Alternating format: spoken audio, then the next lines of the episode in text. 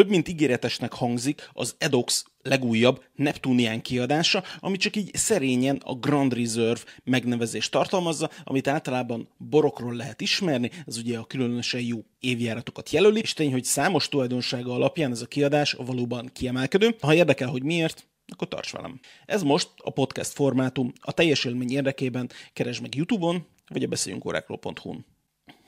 az Edoxnak a Neptunian kiadása nem egy túlságosan megosztó kiadás, nyilván azokon kívül, akik egyből rásütik, hogy ó, ez is csak egy Submariner koppintás, de ezt a korai búváros, blampanos, mm, Submarineres dolgot szerintem engedjük is el, ez igazából a búvárzsánert ismerők számára ez nem vitatárgya, úgyhogy nem is beszélnék erről. Viszont amiről meg igen, hogy azért ez a kollekció egyértelműen nem azoknak szól, akik szeretnék megvenni az első jó árérték arányú órájukat, bár egyébként úgy gondolom, hogy tök sok értéket ad ez az óra, de relatíve magas belépő ár mellett, ami mondjuk az 1500 és a 2000 euró közötti ársávban van már csak az árcímkét elnézve is felszaladhat az ember szeme, hogy na de vajon mit tud ez az óra 760 ezer forintért, és hát alapvetően van egészen sok minden, ami, ami nagyon frankó rajta. De először is, hogy mi ez a Grand Reserve, meg egyáltalán a jelölés, órákon nem annyira szokásos, ugye. A, és azért kapta meg ez a sorozat a Grand Reserve jelölést, és azért emelkedik ki a korábbi Neptuniánok sorából, mert egy olyan szerkezet érkezik benne, ami eddig nem hogy az edoxokban, de hogy a, a hasonló árkategóriában sem volt jelen, és ez pedig a Lazsuperének a G100-as verkje, amit persze ők átcsomagoltak, és azt mondják, hogy ez az edox 808-as kaliber, de azért tudjuk, hogy ez a Lazsuperé 100-asról van szó. A tulajdonságai alapján a G100-as egy ETA 28-24 kompatibilis verk, ami még, még nem is teljesen igaz, mert persze a tengelyében ez abszolút igaz, de például a vastagságában már nem. Az eredeti 28-24-nél és a vele a kompatibilis SV200-ban és P024-ben és hasonlóktól a vékonyságban eltér, méghozzá olyan értelemben, hogy vékonyabb. És ha figyelmesen megnézitek ezt az ábrát, amit a 9-es Mióta családnak a 915-öséről ide teszek a G100-os mellé, akkor nagyon érdekes felfedezéseket lehet tenni, ugyanis ugyanis inkább úgy tűnik, mintha az inspiráció erre a szerkezetre a 9-es mióta családból érkezett volna, ami egyébként egyáltalán nem problémás, két okból sem. A La Jouperé 2012 óta tagja az Ernyő szervezetnek, vagy hát lényegében a Citizen ö, csoportjainak, vagy hát különböző vállalati csoportjának valamilyen formában, és ezért is az van, hogy cégen belül azért tudás megosztani, technológiát megosztani nem egy túlságosan ördögtől való dolog, és még csak nem is erről van szó, tehát hogy itt láttunk már olyat, hogy valaki Citizen verkeket csomagolt át, és Swissmade-ként adta el, viszont itt egyáltalán nem erről van szó ebben van technikai innováció, például az, hogy a járás tartaléka ennek a verknek 68 óra, ez veri egyébként a 9-es miótát, a 28, 20, az ETA 28-24-et pedig majdnem másfélszeresére veri, úgyhogy azért, azért nagyon sok minden ö, olyasmi került bele, ami mondjuk az eredeti miótákban sincs benne, de ha megnézitek, ugye a regulátor az teljesen egy más téma, ha megnézitek, van kidolgozásban is nagyon sok különbség, sőt, ennek a szerkezetnek is van egy felsőbb szintje, aminek csak magának a szerkezetnek az ára 300 dollárnál indul, ez a gyári ár egyébként. Ki lehet emelni természetesen a kékített csavarokat például, ki lehet emelni például a saját rázkódásvédelmet, és ki lehet emelni például az eltérő főrugót. Tehát, hogy persze lehetne egy csomó mindent azt mondani, hogy azonos a 9-es miótával, és ennek egy egy része technikailag meg is áll, meg az alaplemez, a furatok, tehát egy csomó minden olyan van benne, ami, a, ami adott esetben megállja a helyét, és természetesen ez egy ilyen klasszikus dolog, hogy persze a gyártott alaplemezeknek egy része származhat Európán kívülről, viszont magát a szerkezetet biztos, hogy Svájcban gyártják, és, és ott állítják össze, úgyhogy a Lazsuperének a G100-asára nem lehet úgy tekinteni, mint hogy hát ez csak egy izé átlogózták a szerkezetet, és akkor, és akkor azt mondták, hogy, hogy akkor ez most még mégse japán, hanem svájci, sőt egyébként még a rotorját is lecseréltek, ugye eredetileg acélrotorok szoktak benne lenni, ez viszont tungsten, ami amit meg fogalmam sincs, hogy egyébként magyarul hogy hívnak. Úgyhogy a G100-as szerkezetnek köszönhető az, hogy az órának a profilja egyébként eléggé elegánsa sikerült, konkrétan elég visszafogott, és, és az a vékonyság szerintem egy 300 méteres vízállóságú órának igencsak jót tesz. 12 mm alatt van a vastagsága, ami, ami szerintem, szerintem kimondottan jó És, és ahogy nézem, ebben azért szerepe van annak, hogy a Zafirt is egy kicsit bejebb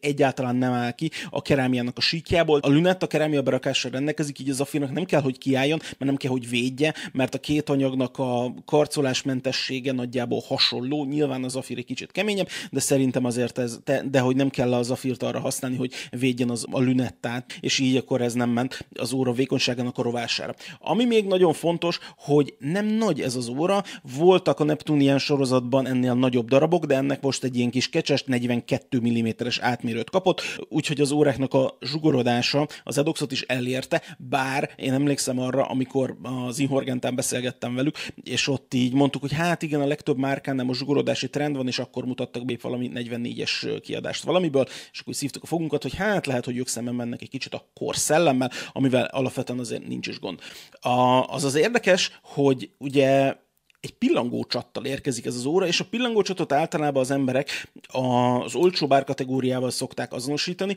de ez egy egészen jól kivitelezett csat. Itt a csatnak minden része természetesen esztergálva van, és ne számítsatok se sorjára, se semmi ilyesmire. A végletekig jól kidolgozott csatról kell beszélni, és ami nekem általában tetszeni szokott, az ilyen és ehhez fajta kiadásokon, az a hátlemez, amin, amin természetesen hát Neptunnak a képét lehet látni, ha már ugye az óra Neptunián, akkor azért, akkor azért csodálkozzunk is rá Neptunra. És amit viszont én egyébként hiányoltam ebből az órából, hogy általában a magas vízállóságú óráknál, főleg ami 200 méter fölött van, hélium szeleppel szoktak érkezni, ezen az órán pedig nincs, és a 300 méteres vízállóságot egyébként a, ezen a jégkék számlapon a belső gyűrű uh, is hirdeti magáról. Ez egy tök jó dolog, hogy egyébként nem a számlapra van írva, hanem egy olyan alkatrészre, ami igazából semmire nem használna másra az ember, úgyhogy ez a része is szerintem rendben van. A mutatói nyilván saját korábbi modelleket idéznek, de ha valaki nem ismeri a márkát, akkor akár mondhatja azt is, hogy nagyon omega-szerűek, mind a kettőnek, mind a kettőnek van köze a valósághoz, már csak ezért se lehet azt mondani, hogy egyébként, hogy Submarinert másolna. A számlapnak az egyszerűsége a dátum ablakot egy kicsit utolérte. Ezt valamennyire sajnálom, mert amennyi ezüst van a számlapon, illetve hát amennyi ilyen ezüstözést vagy csillogó felület van a számlapon, egy keretet még igazán elbírhatott volna a dátumablak körül, szerintem az igaz, inkább javított volna, és jó, a szimmetrián is segített volna a 9-es indexet ö, kiegyensúlyozandó. Ugyanakkor az indexeknek pedig van egy ilyen kicsit ilyen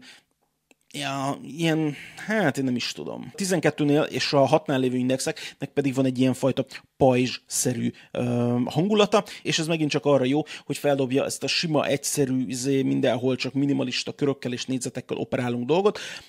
volt olyan búváróra mostanában, aminek nem tetszett a tipográfiája a lünettán, viszont ezzel egyáltalán semmi bajom nincs, szerintem ez a, ezen a lünettán lévő dolog tök jól néz ki. Ez a kollekció öt színvariánsban érhető el, van ez a fehér jégkék verzió, van belőle a teljesen zöld, van belőle a teljesen fekete, a teljesen kék, és van belőle ez a fekete, aranyszínű berakásokkal érkező verzió. Viszont elhoztam még a zöld verziót magammal, Ö, ott olyan szempontból játszottak még a színekkel, hogy ugye a lünettán pirossal vannak kiemelve a különböző fontos vízállóságra vonatkozó információk, és a Neptuniánnak a neve. És bárhogy nézem a lünettát, nem tudom eldönteni egyelőre, hogy ez most fekete akar lenni, vagy ilyen sötét-zöld. Én inkább a sötét-zöld felé hajlanék egyébként. Fémszínak a szélessége 20 mm, ami önmagában ugye azért is jó, mert a 20 mm a legtöbb szí variáns, amit általában venni lehet, hogyha valaki fel szeretné dobni az óráit valamivel, és ez nagyon jól támogatja az órának ezt a fajta ilyen 42 mm-es nagyság, de biztos, hogy 42, az, itt végig 42-t mondok, aztán végén kiderül, hogy amúgy 3, nem 41,8, jó, az 42. És ezek a 20 mm-es szí, illetve tokfú közötti távolság tök jól támogatja az órának ezt a fajta zsugorodási trendjét, és tök érdekes például kontrasztba állítani az új Orient Méku 40 mm-essel, ahol egyébként 40 mm-es a tok, ugyebár, ahogy a nevéből is következik, viszont 22 mm lett a szí szélessége, az egy picit aránytalan, szerintem itt azért ezzel teljes mértékben rendben lehet lenni. Amit még érdemes kiemelni a tok kidolgozásánál, az az, hogy a, nyilván a széle az tükörpolírozott, polírozott, és az élek még kaptak külön egy ilyen fajta polírozást, amit azért szokás sem fornak nevezni, úgyhogy ez megint egy fajta olyan dolog, hogy, mm, hogy megmutassa a gyártó, hogy na nézzétek, mi ilyen dolgokat is csinálunk. Ilyen finomságokat is tapasztalhat az ember, amikor egy 760 ezer forintos búvárórát ö, szeretne magának venni. Nyilván azok, akik az életük első búváróráját szeretnék venni, nem feltétlenül ebbe a kategóriába fognak gondolkodni, viszont mégis az van, hogy eléggé ilyen senki földje szokott lenni, a félmillió és az egymillió forint közötti árkategória, hogyha valaki ebben szeretne órát venni, és ezt az űrt egyébként az Edox ezzel a modellel egyébként, ezzel a teljes modell családdal egészen jó kitölti, és akkor lehet választani, hogy valaki ilyen